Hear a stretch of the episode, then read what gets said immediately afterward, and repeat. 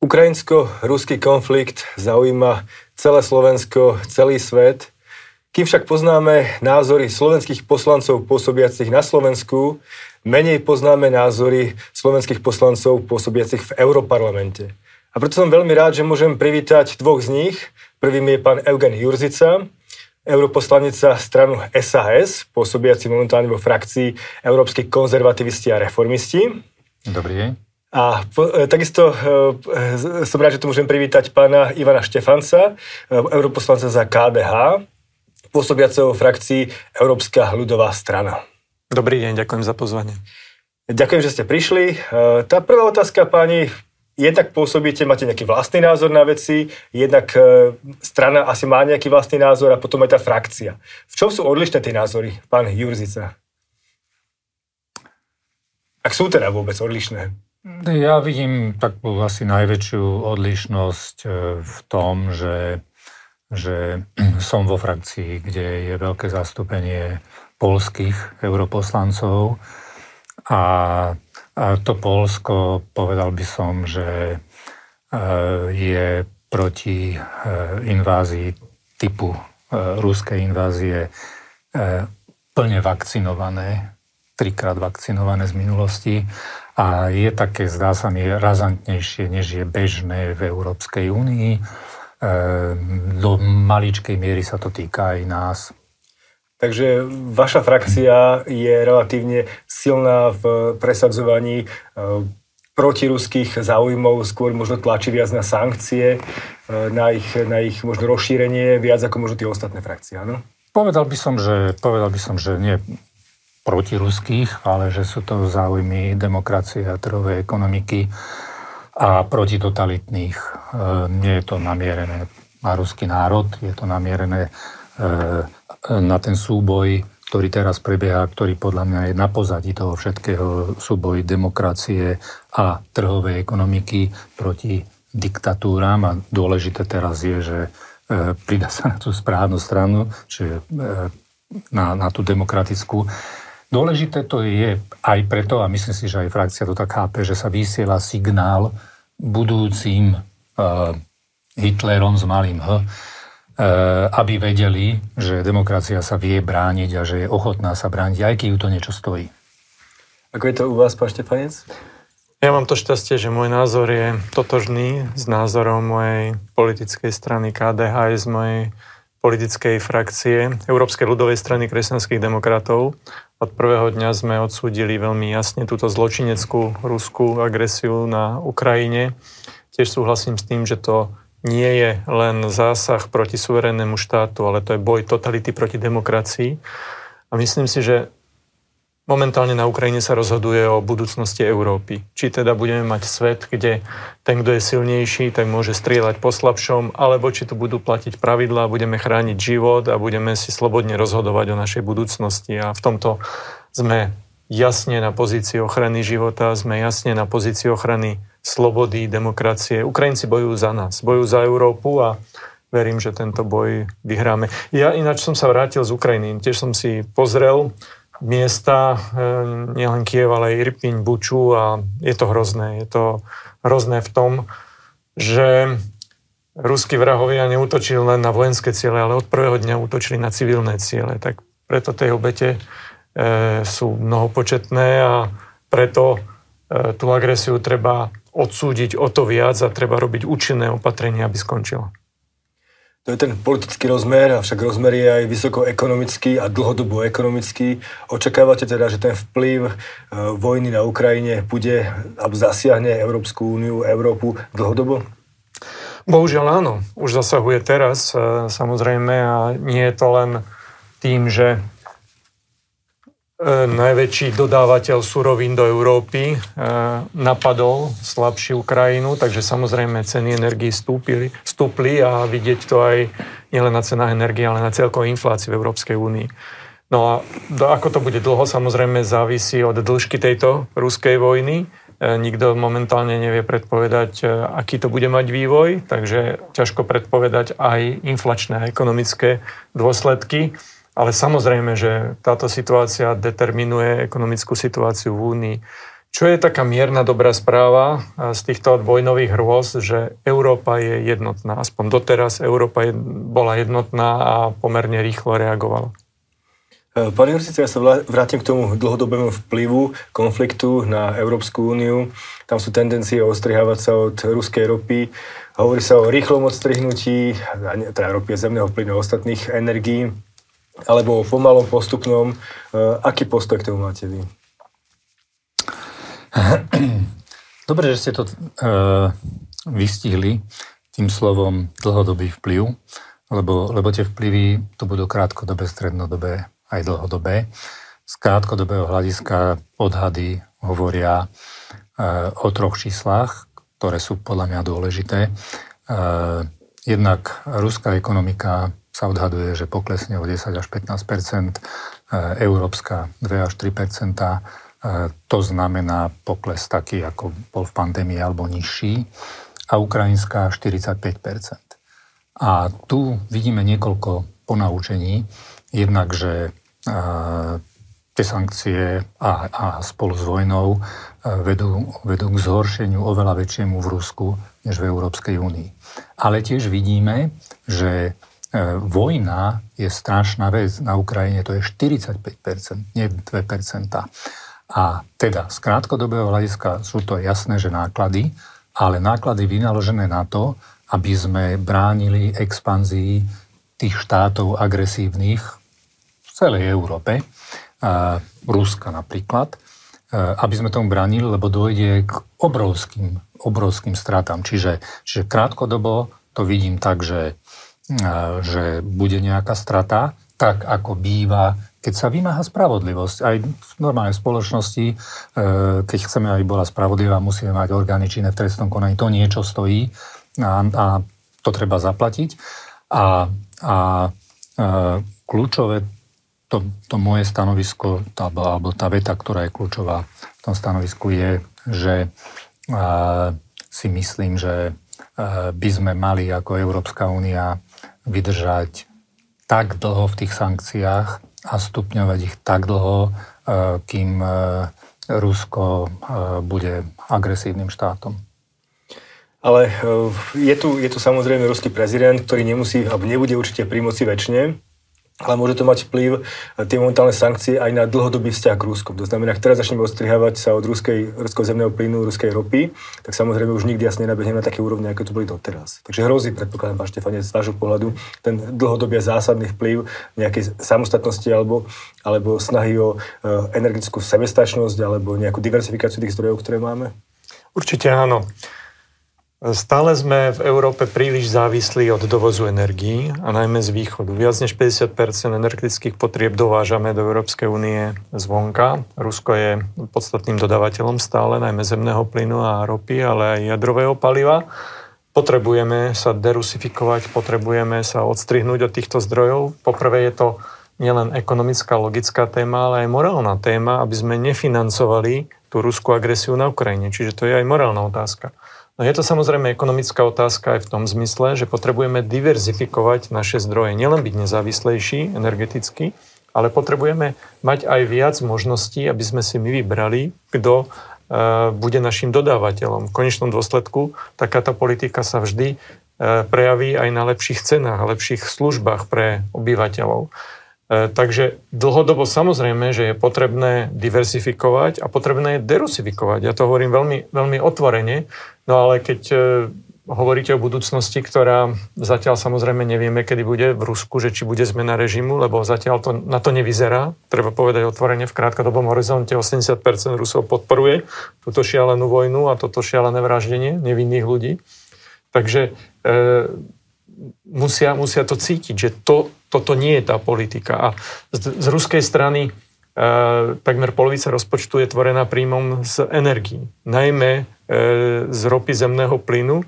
Dokonca v rámci zemného plynu je to až 70 ich príjmu, ktorý e, ťahajú z Európskej únie. Takže toto sú veci, ktoré musíme zásadne zmeniť, ale keď ste dali tú otázku tak, že čo v budúcnosti, ak sa v Rusku zmení režim, no tak e, odpoveď na to je, že tie rúry nikto nevyberie zo zeme. Tie rúry sú tam. len momentálne my nemôžeme sa tváriť, že sa nič nedieje a nemôžeme podporovať túto agresiu.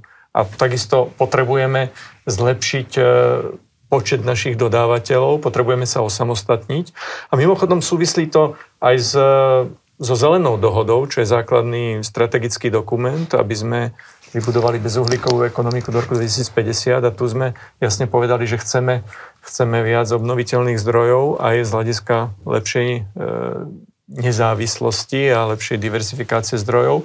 No a táto téma je ešte aktuálnejšia. My potrebujeme ešte zintenzívniť práce na zelenej dohode. My hovoríme dokonca, že do roku 2030 nie 40, ale 45 e, aby mali podiel obnoviteľné zdroje v celkovom mixe Európy.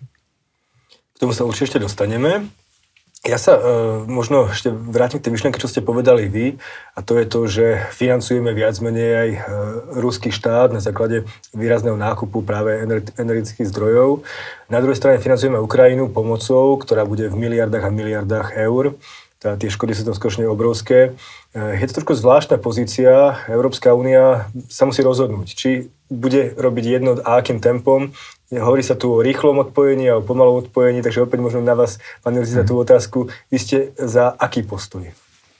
Ja som to už vlastne povedal, že som nie za to, aby sme zo dňa na deň vypli všetko, ale som za to, aby sme mali jasné odhodlanie a stupňovali sankcie, kým to bude treba. Toto hovorím. Kým to bude treba, kým Rusko bude agresorom, e, tak treba stupňovať sankcie. Neznamená to, že zo dňa na deň vypnúť všetko.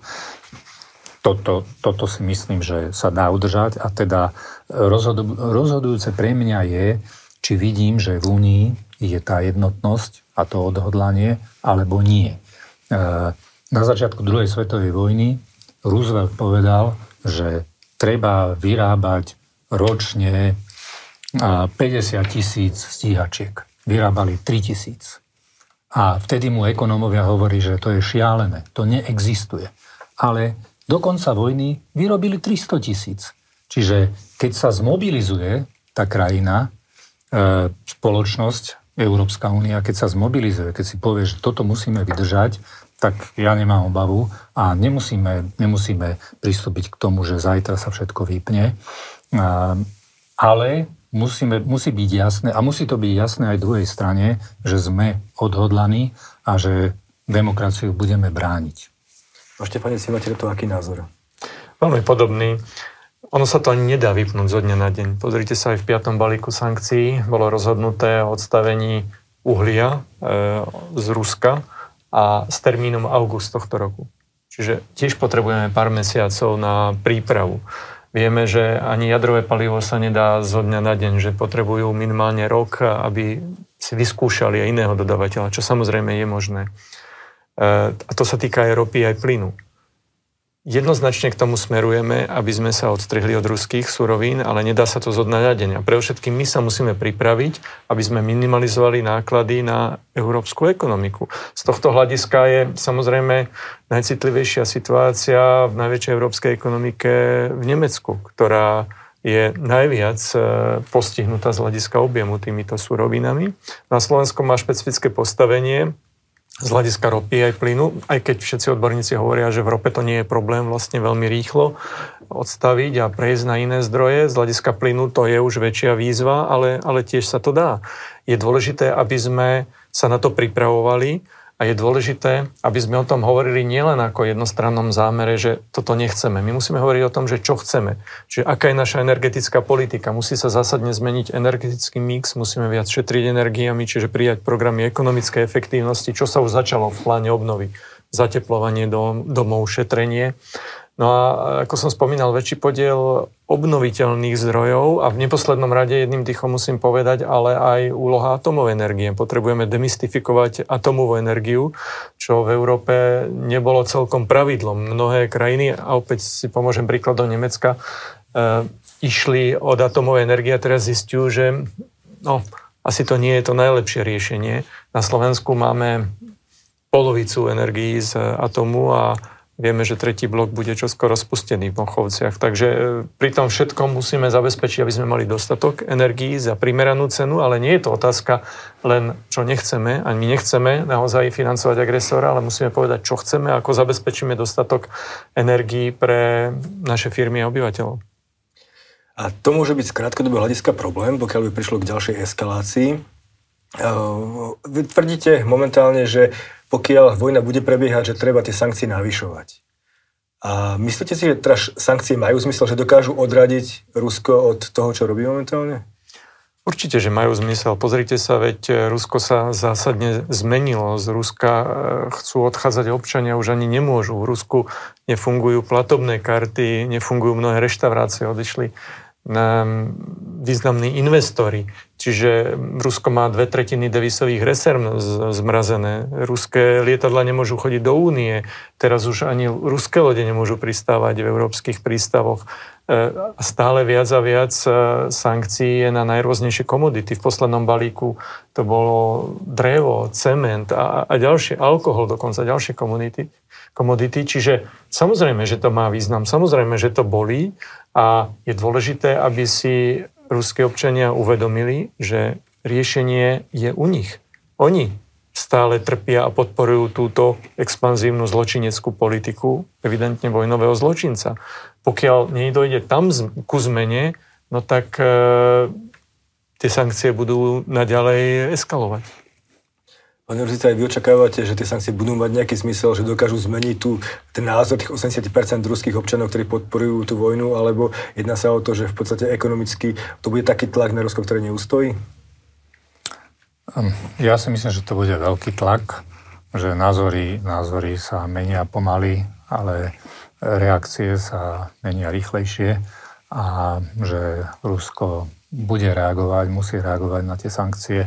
Vieme, že ruská ekonomika je tak veľká niekde medzi Talianskom a Španielskom. To nie je taká ekonomika ako celá Európska únia, Spojené štáty, Kanada, Austrália a ďalší.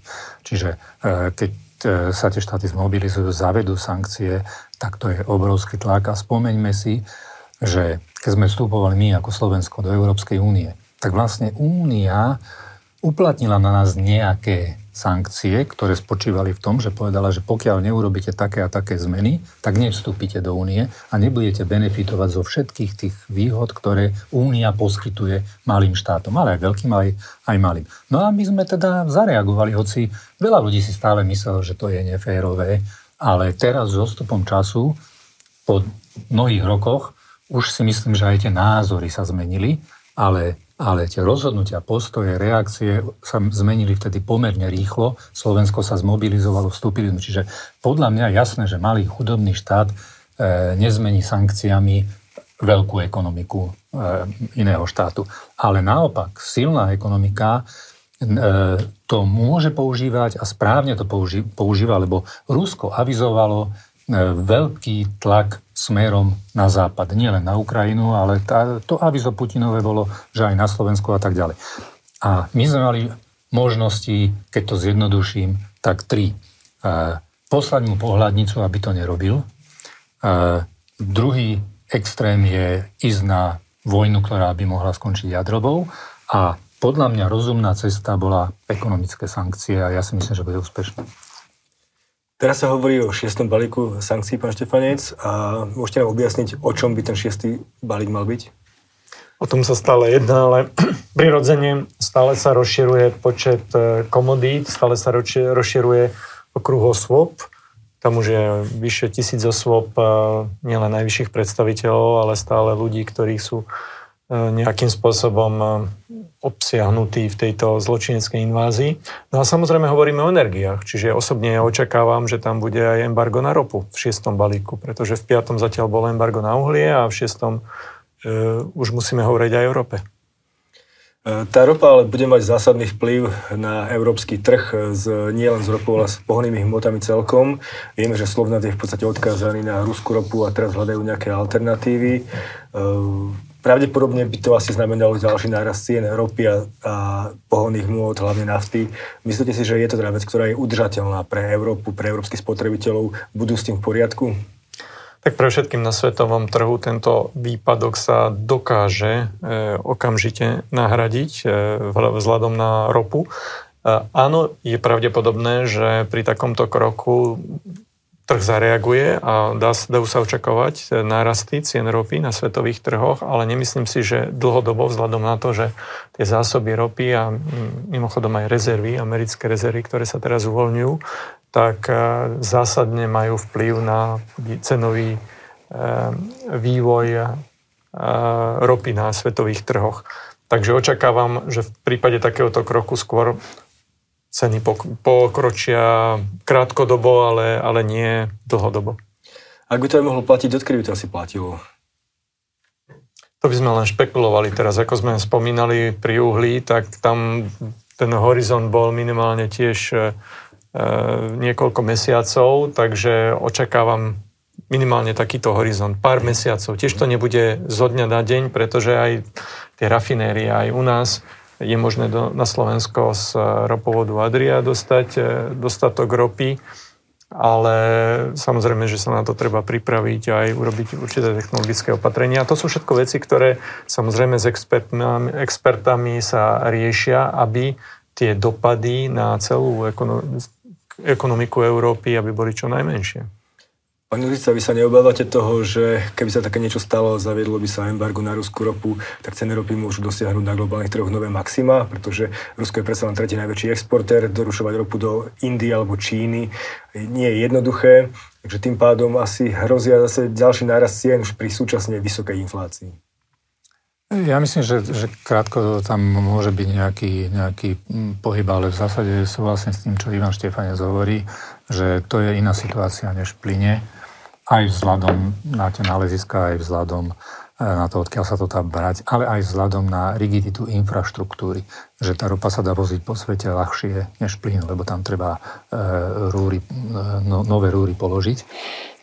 Takže nemalo by to byť také hrozné, ale pri tomto bode asi môžeme povedať a myslím si, že, že Ivan Štefanec bude mať podobný názor na to, že eh, aj plynu sa to týka do istej miery aj ropu, ropy vzhľadom na to, eh, aká, aké technológie používa naša rafinérka, že embargo zo strany únie smerom na Rusko eh, nemôže byť založené na tom, že 1, 2, 3, 4, 5 krajín odnesú všetky náklady toho embarga a ostatné krajiny, e, ktoré už doteraz brali z iných zdrojov, e, či už ropu alebo, alebo plyn, e, tie len, len proste uplatňa to embargo.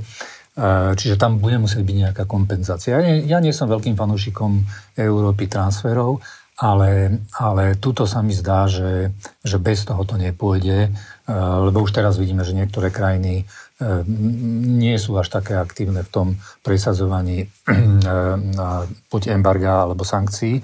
Takže myslím si, že toto, toto bude treba vyriešiť. Ehm, pán Štefanec, je teda nejaké, alebo hľadá sa nejaké celoeurópske riešenie na to, aby tie štáty boli kompenzované, aby štáty ako Slovenské, ktoré sú plne závislé v podstate na ruskej rope a veľmi výrazne na zemnom plyne, aby dostali nejakú kompenzáciu, aby tu bol nejaký mechanizmus, ako im Európska únia pomôže? Áno, ale v prvom rade sa hľadá mechanizmus na to, aby mali dostatok energií. To je, treba povedať, v prvom rade o tom je spoločný nákup energií, o tom je spolupráca v oblasti zásobníkov, o tom je spolupráca v oblasti infraštruktúry.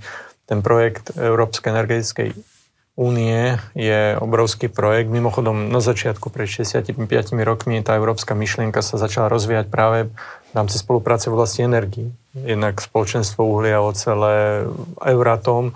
Toto bola základná myšlienka, ktorá sa postupne rozvíja a teraz v čase tejto vojnovej krízy myslím si, že dostane novú dimenziu, novú úroveň. My sme minulý týždeň schválili práve v parlamente spoluprácu v oblasti zásobníkov plynu, ich naplnenie do zimy. E, Európska komisia už má, už má skupinu na spoločný nákup plynu. Prvý stlačený plyn už sa kupoval spoločne. Čiže toto sú podstatné kroky a je dôležité, aby sme konali solidárne spoločne, aby sme mali dostatok surovín.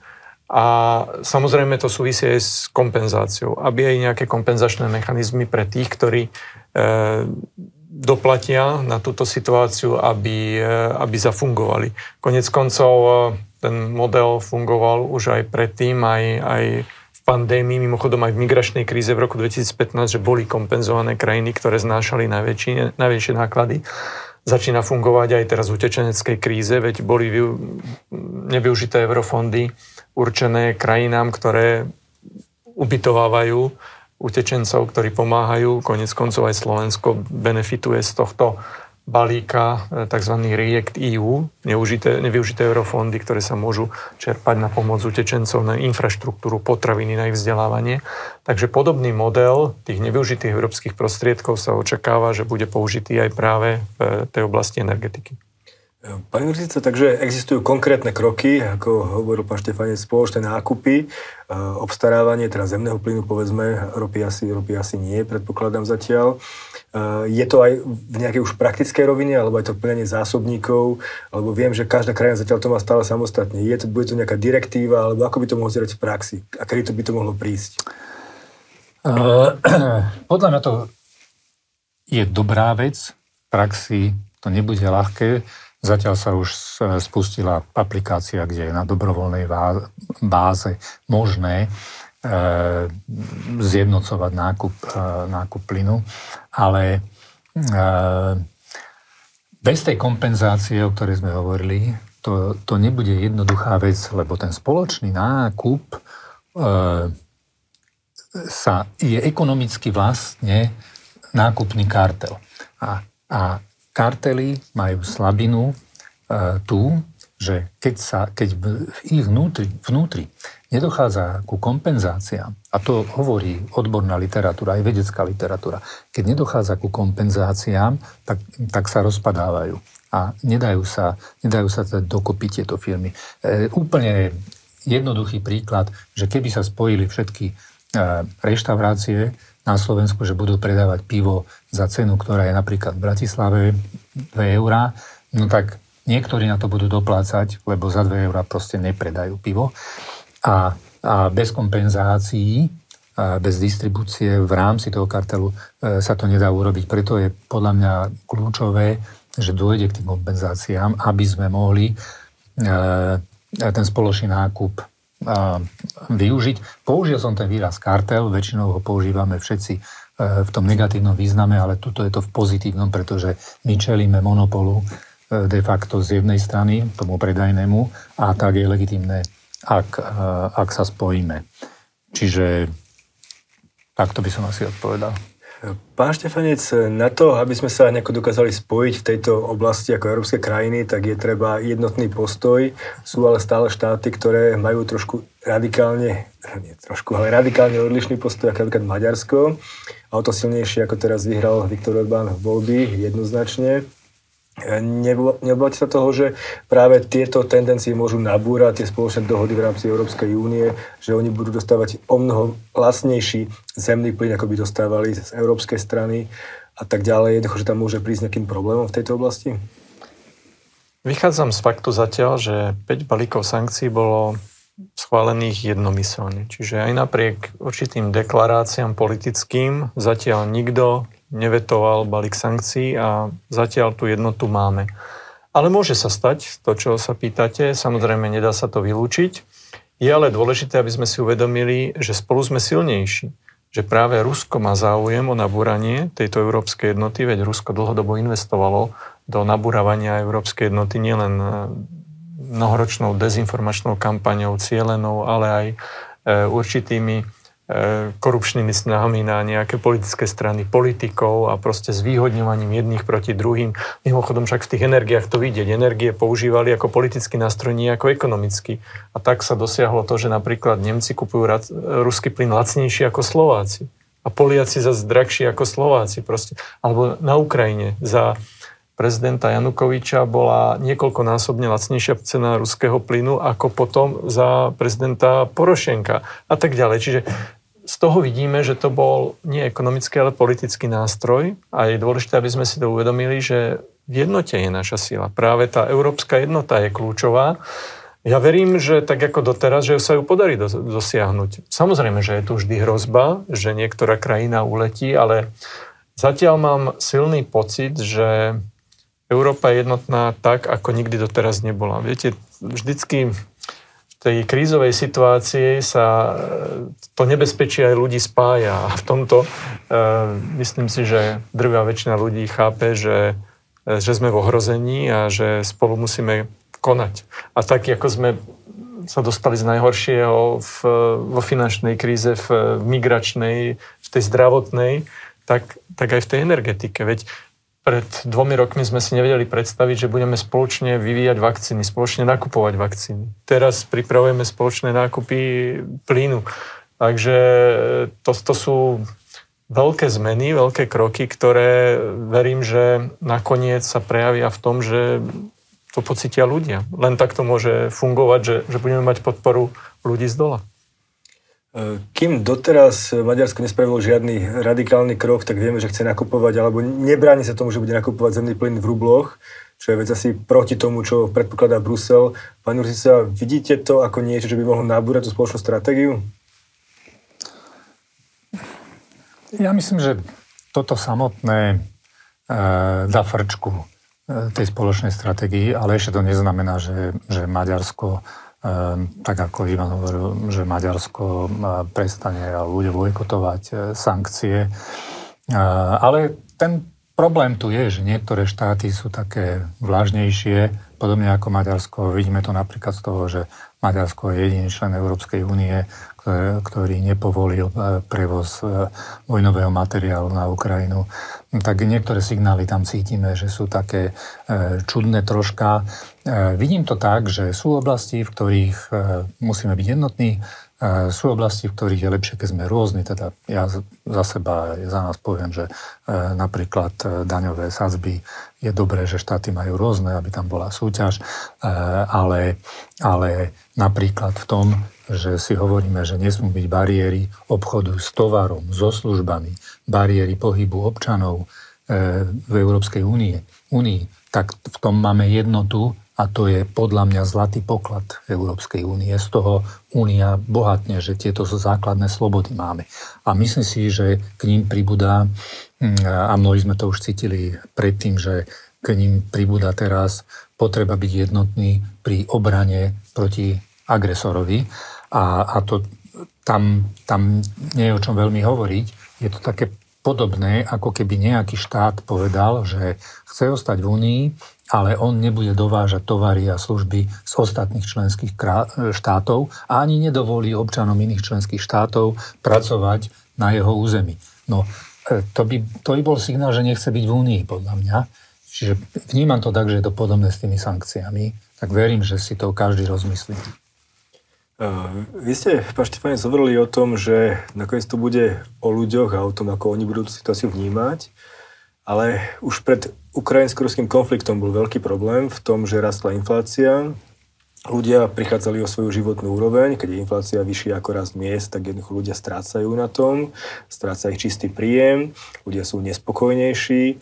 A tým veľkým problémom momentálne môžu byť francúzske voľby, to druhé kolo, ktoré sa bude konať e, onedlho, kde vlastne Le Penova stále môže v podstate spraviť e, veľký škrcec rozpočet Európskej únii v tom, že ona je práve opak toho, čo ste hovorili vy, pán mm-hmm. Jurzica. To znamená, možno Francúzsko by sa viac uzavrelo do seba a možno by naznačilo veľké problémy fungovania, fungovania Európskej únie. Neobávate sa toho, že práve tento tlak na Rusko zvyšuje infláciu, zvyšuje negatívny postoj ľudí a môže to dospiť možno až k takémuto kroku, kedy vlastne niektoré krajiny si vyberú trošku inú cestu? No toto je presne to, čo chce Rusko, nás rozbiť a preto napríklad e, požičala Ruská banka peniaze Le, Madame Le Pen e, strane. Tie prepojenia sú jasné, sú zverejnené a ja som veľmi pozorne sledoval aj francúzsku prezidentskú kampaň. No, pani Le Pen, mimochodom moja bývalá kolegia, naša bývalá kolegyňa z parlamentu, sa veľmi dištancovala od Ruska teraz, lebo verejná mienka vo Francúzsku je absolútne pro-ukrajinská proti agresorovi. Takže veľmi jej to nepomohlo, skôr jej to priťažilo. A preto si myslím, že v druhom kole jej to ešte viac priťaží, lebo skôr to druhé kolo je o takej o koalícii, kto skončí.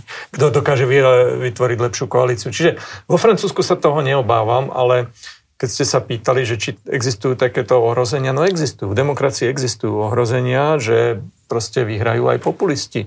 Že krátkodobo, však to vidíme aj na Slovensku, že krátkodobo sa prejavia tí, ktorí ľuďom slubujú, že budú mať lacnejšie potraviny, že budú mať zadarmo bývanie a rôzne nesplniteľné stlumy. Áno, toto je ohrozenie, ale v konečnom dôsledku uh, tá demokracia je silná. Myslím si, že keď sa ľudia niekedy krátkodobo pomýlia, tak e, ten dlhodobý mechanizmus, že ľudia majú svojich reprezentantov, ktorí musia e, reagovať na ich nálady a ktorí musia im urobiť službu, de facto sú ich služobníci, tak tento mechanizmus je spravodlivejší, lepší a efektívnejší aj pre ľudí ako totalita. A to o tom je momentálne tá ruská vojna na Ukrajine, lebo pozrite sa, Ukrajina sa vydala európskou cestou napriek všetkým problémom. Od roku 2014 je to naša asociovaná krajina. Napriek všetkým problémom schválila už polovičku európskej legislatívy a hýbala sa dopredu. Životná úroveň začala rásť. Podľa môjho hlbokého presvedčenia práve to bol ten základný dôvod, prečo to vadilo e, ruskému diktátorovi. Že toto cítil ako ohrozenie práve ten presah demokracie. Ja sa ešte možno vrátim, pani Urzica, k tejto otázke, ktorú som nastavil pred chvíľou, pretože e, inflácia odkrajuje z príjmu ľudí, z ich peňaženiek. Znamená to, že e, štát možno pri takom nečakanom vplyve inflácie mal kompenzovať práve tých chudobných ľudí. Eh, častokrát to využívajú práve populisti. Vy ako Saska máte k tomu aký postoj, že štát by mal dočasne podporovať, práve dávať možno také väčšie sociálne dávky takýmto ľuďom, pretože je to niečo, čo môže zachovať kvázi tú sociálnu eh, udržateľnosť spoločnosti v tejto ťažkej chvíli? Poviem, poviem. A, a potom, ak môžem, tak sa vrátim ešte tej Lepenovej, lebo som si tam urobil dve poznámky a nechcem ich len tak minúť. Um, Sazma k tomu taký postoj, že tá inflácia je vysoká, e, je to, je to tvrdý zásah, a pociťujú ho samozrejme všetci, ale, ale niektorým ľuďom to urobí v rozpočte taký škrt, že, že je, to, je to moment, v ktorom štát má pomôcť a do istej miery kompenzovať tie náklady. Súčasne ale hovoríme, že sme proti tomu, aby sa zvyšovalo daňovo-odvodové zaťaženie. Pretože, napríklad preto, že inflácia neznamená len nárast cien, ale aj nárast príjmov verejných financií.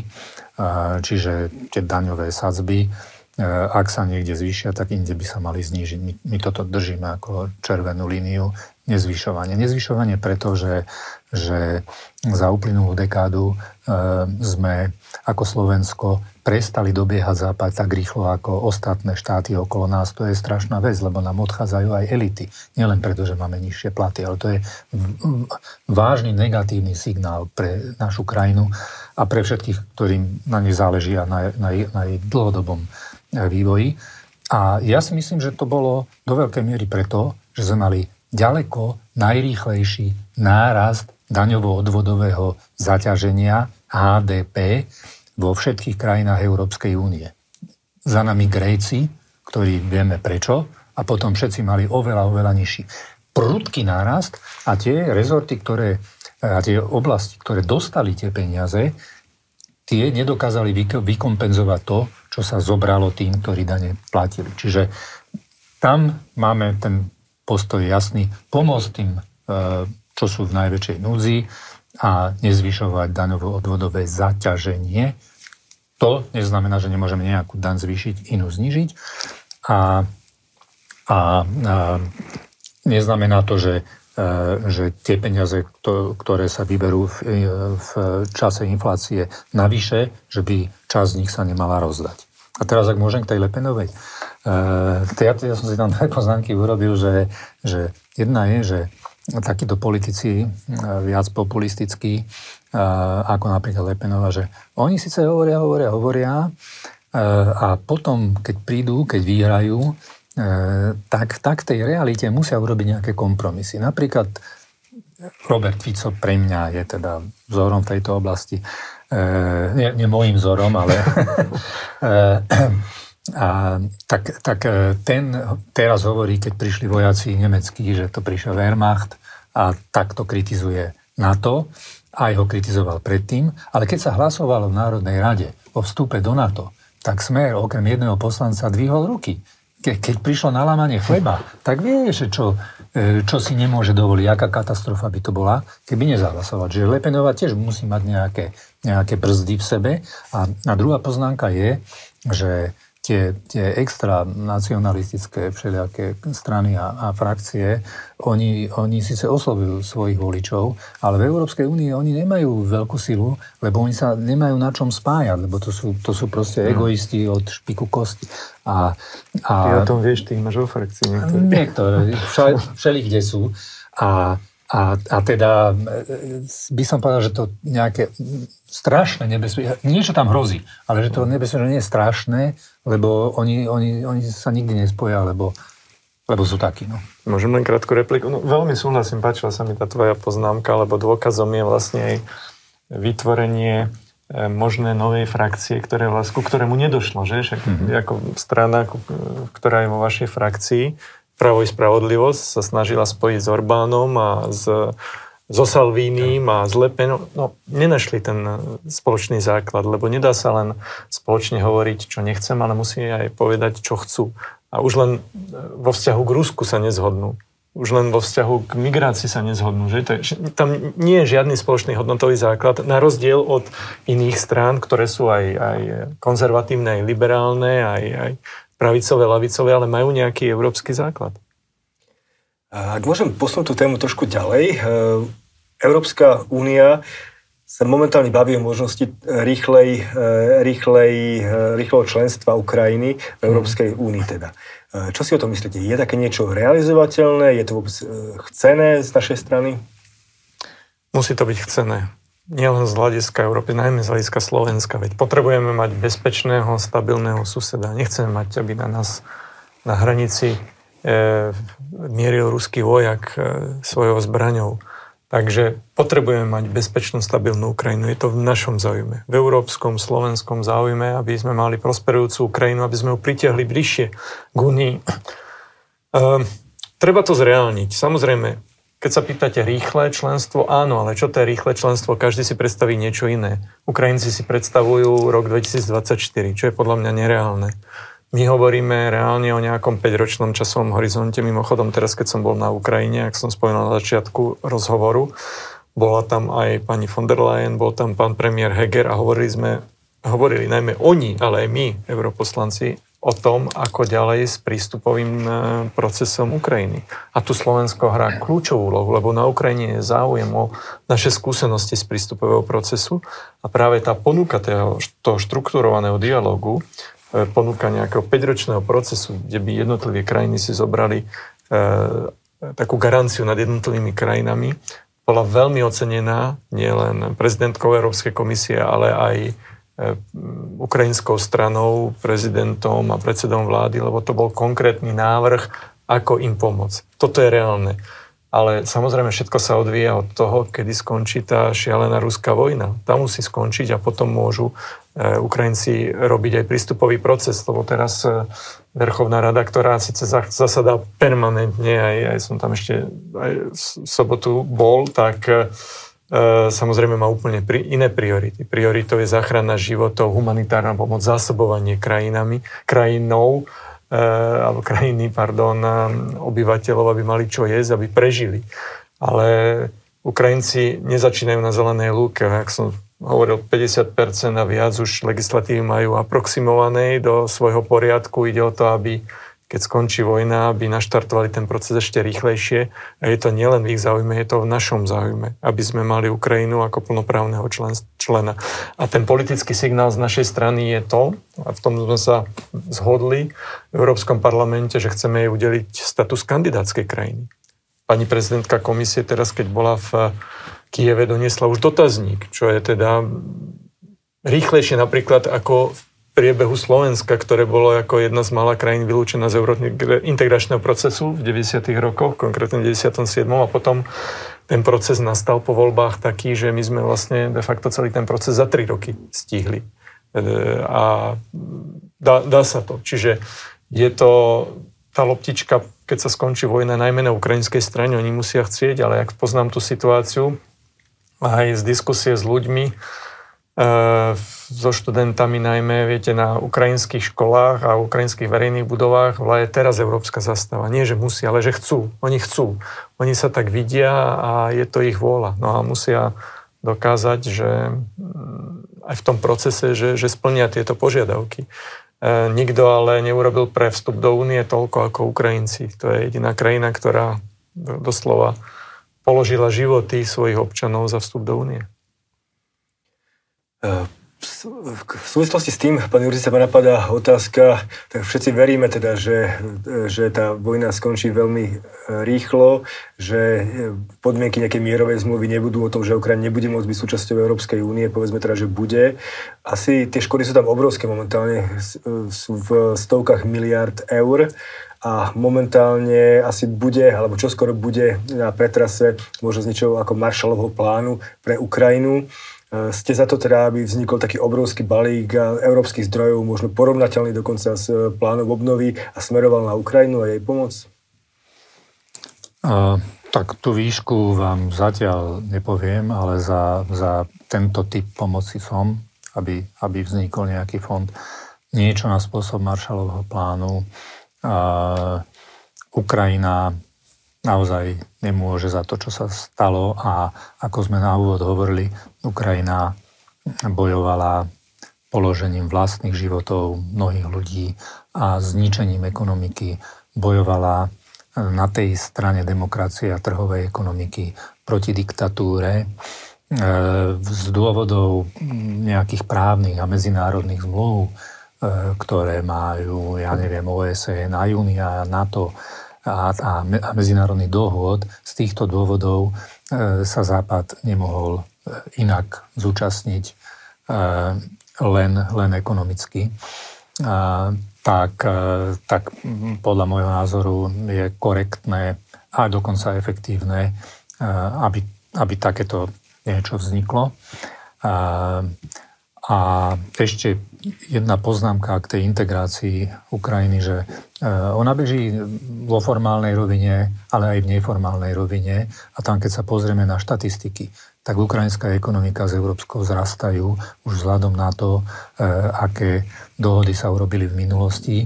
A napríklad ten zahraničný obchod sa výrazne liberalizoval, čiže toto postupuje, aj bude postupovať.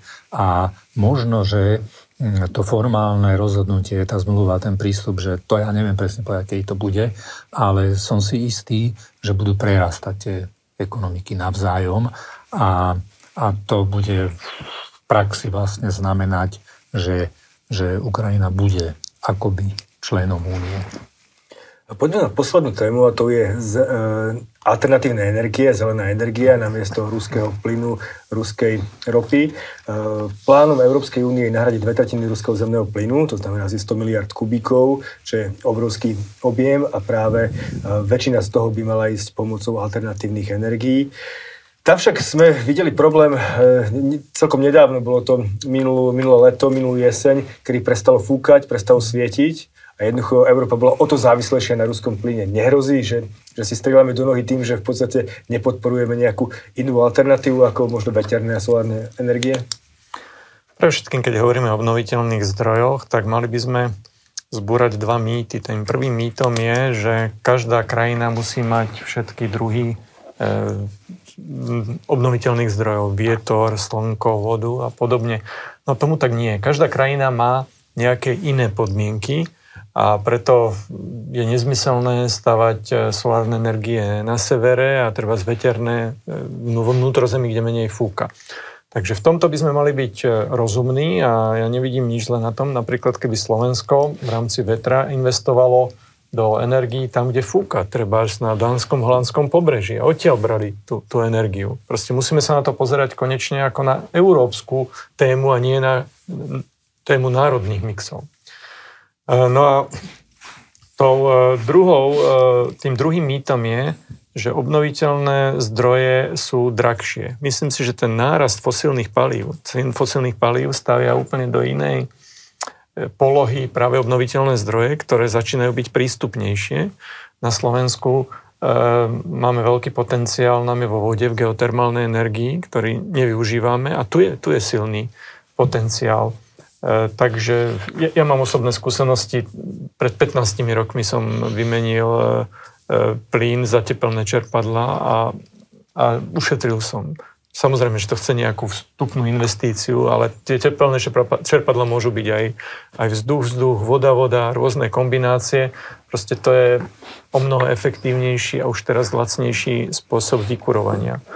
Uh, geotermál pre, pre vykurovanie celých komplexov miest je, je takisto ďalším, ďalším zdrojom. Čiže keď hovoríme o energiách e, obnoviteľných, mali by sme sa pozrieť na to nielen z hľadiska národného mixu, ale celkovo európskeho mixu.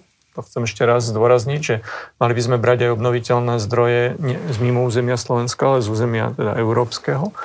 A po druhé, tá efektívnosť e, je stále viac a viac v prospech obnoviteľných zdrojov. Čiže ja odhadujem, že budú už menej, menej dotované, ale skôr, že v rámci nových technológií, a to platí mimochodom aj pre fotovoltaiku, že stále je lacnejšia vzhľadom na výkonnejšie nové technológie, tak sa stanú konkurencieschopnejší oproti fosílnym palivám.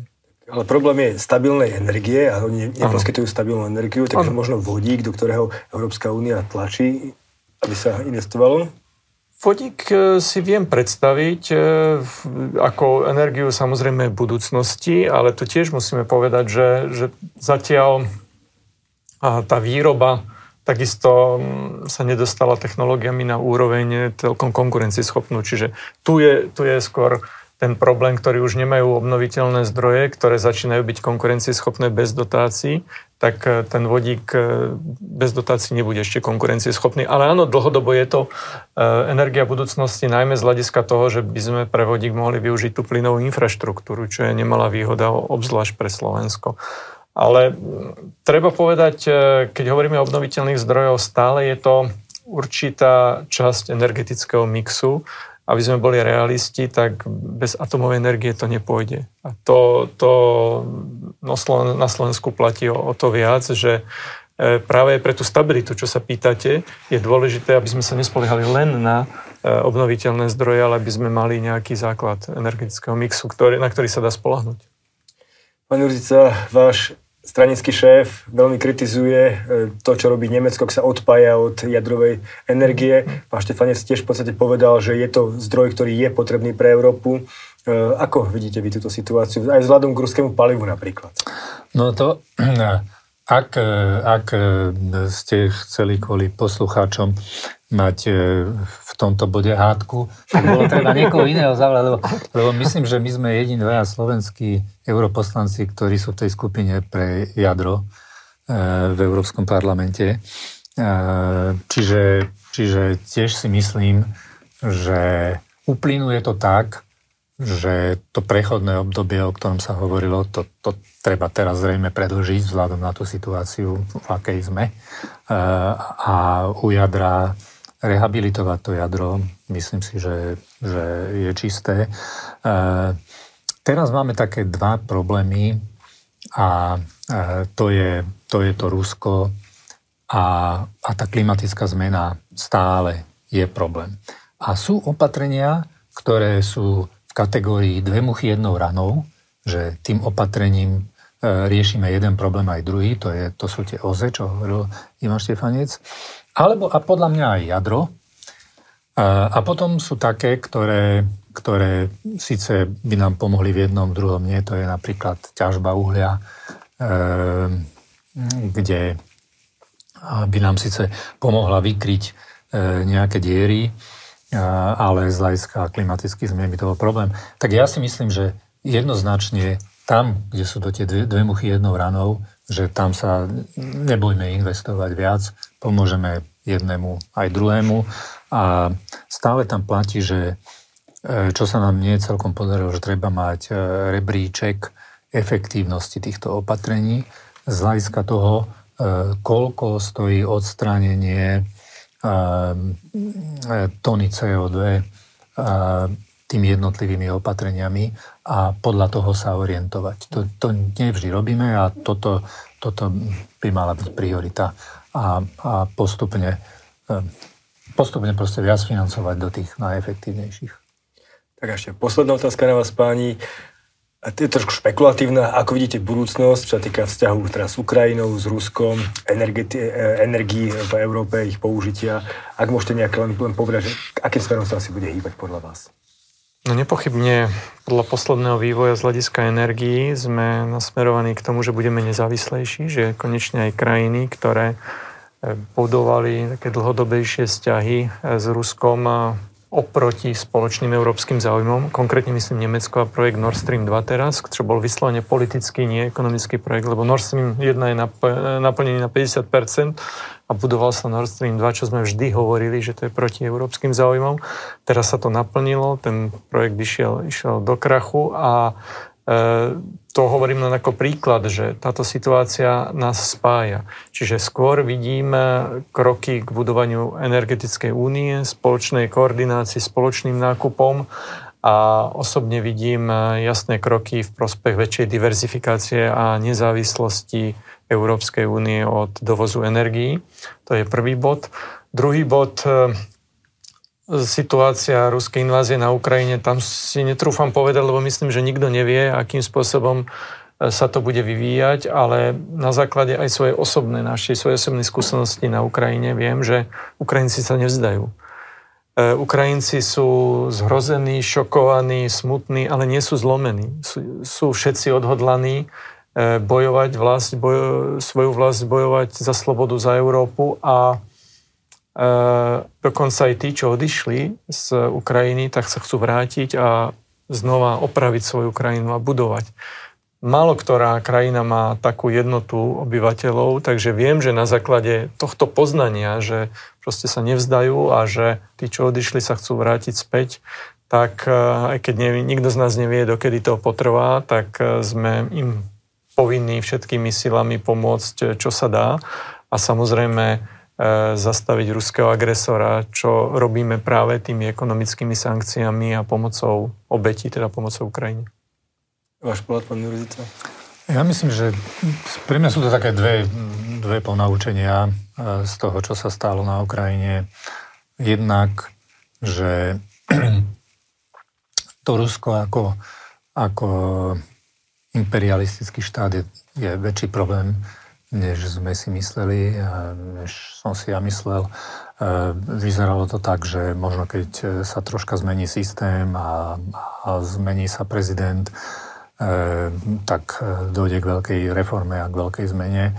Ale aj vzhľadom na to, čo tu už bolo povedané, že, že koľko ľudí fandí tej agresii v Rusku a koľko ľudí stále ešte uznáva Stalina, tak, e, tak to vyzerá teda na dlho asi, že budeme musieť e, tie sankcie uplatňovať. E, nie je to radostná správa, ale toto vyzerá na dlho, na dlhšie, než sme si možno mysleli pred, určite, než sme si mysleli pred tou agresiou. A druhá taká významná vec je, že aj tí, ktorí brali to NATO a Úniu ako niečo, čo tu je, ale môžeme to hocikedy e, rozstreliť a, a odísť z toho. A tak teraz vidia, že, že napríklad to NATO je fakt dážnik nad e, slušnými štátmi, nedarebáckými, ktoré, ktoré chcú, aby ľudia mohli od rána do večera žiť bez toho, aby im lietali rakety nad hlavami, aby mohli podnikať, aby sa mohli slobodne vyjadrovať, pohybovať. E, dokonca aj Švedi, Fíni už, už, už je im jasné, že, že toto je lepšie riešenie. Tak to, toto podľa mňa je taký, také veľké ponaučenie. Myslím si, že ani jedno, ani druhé Putin nechcel dosiahnuť, ale taký býva život, že dosiahol jedno aj druhé. Toľko Eugen Jurzica, europoslanec za stranu SAS a toľko pán Ivan Štefanec, e, europoslanec za KDH. Ďakujem pekne, že ste prišli. Ďakujem za pozvanie. A ja ďakujem.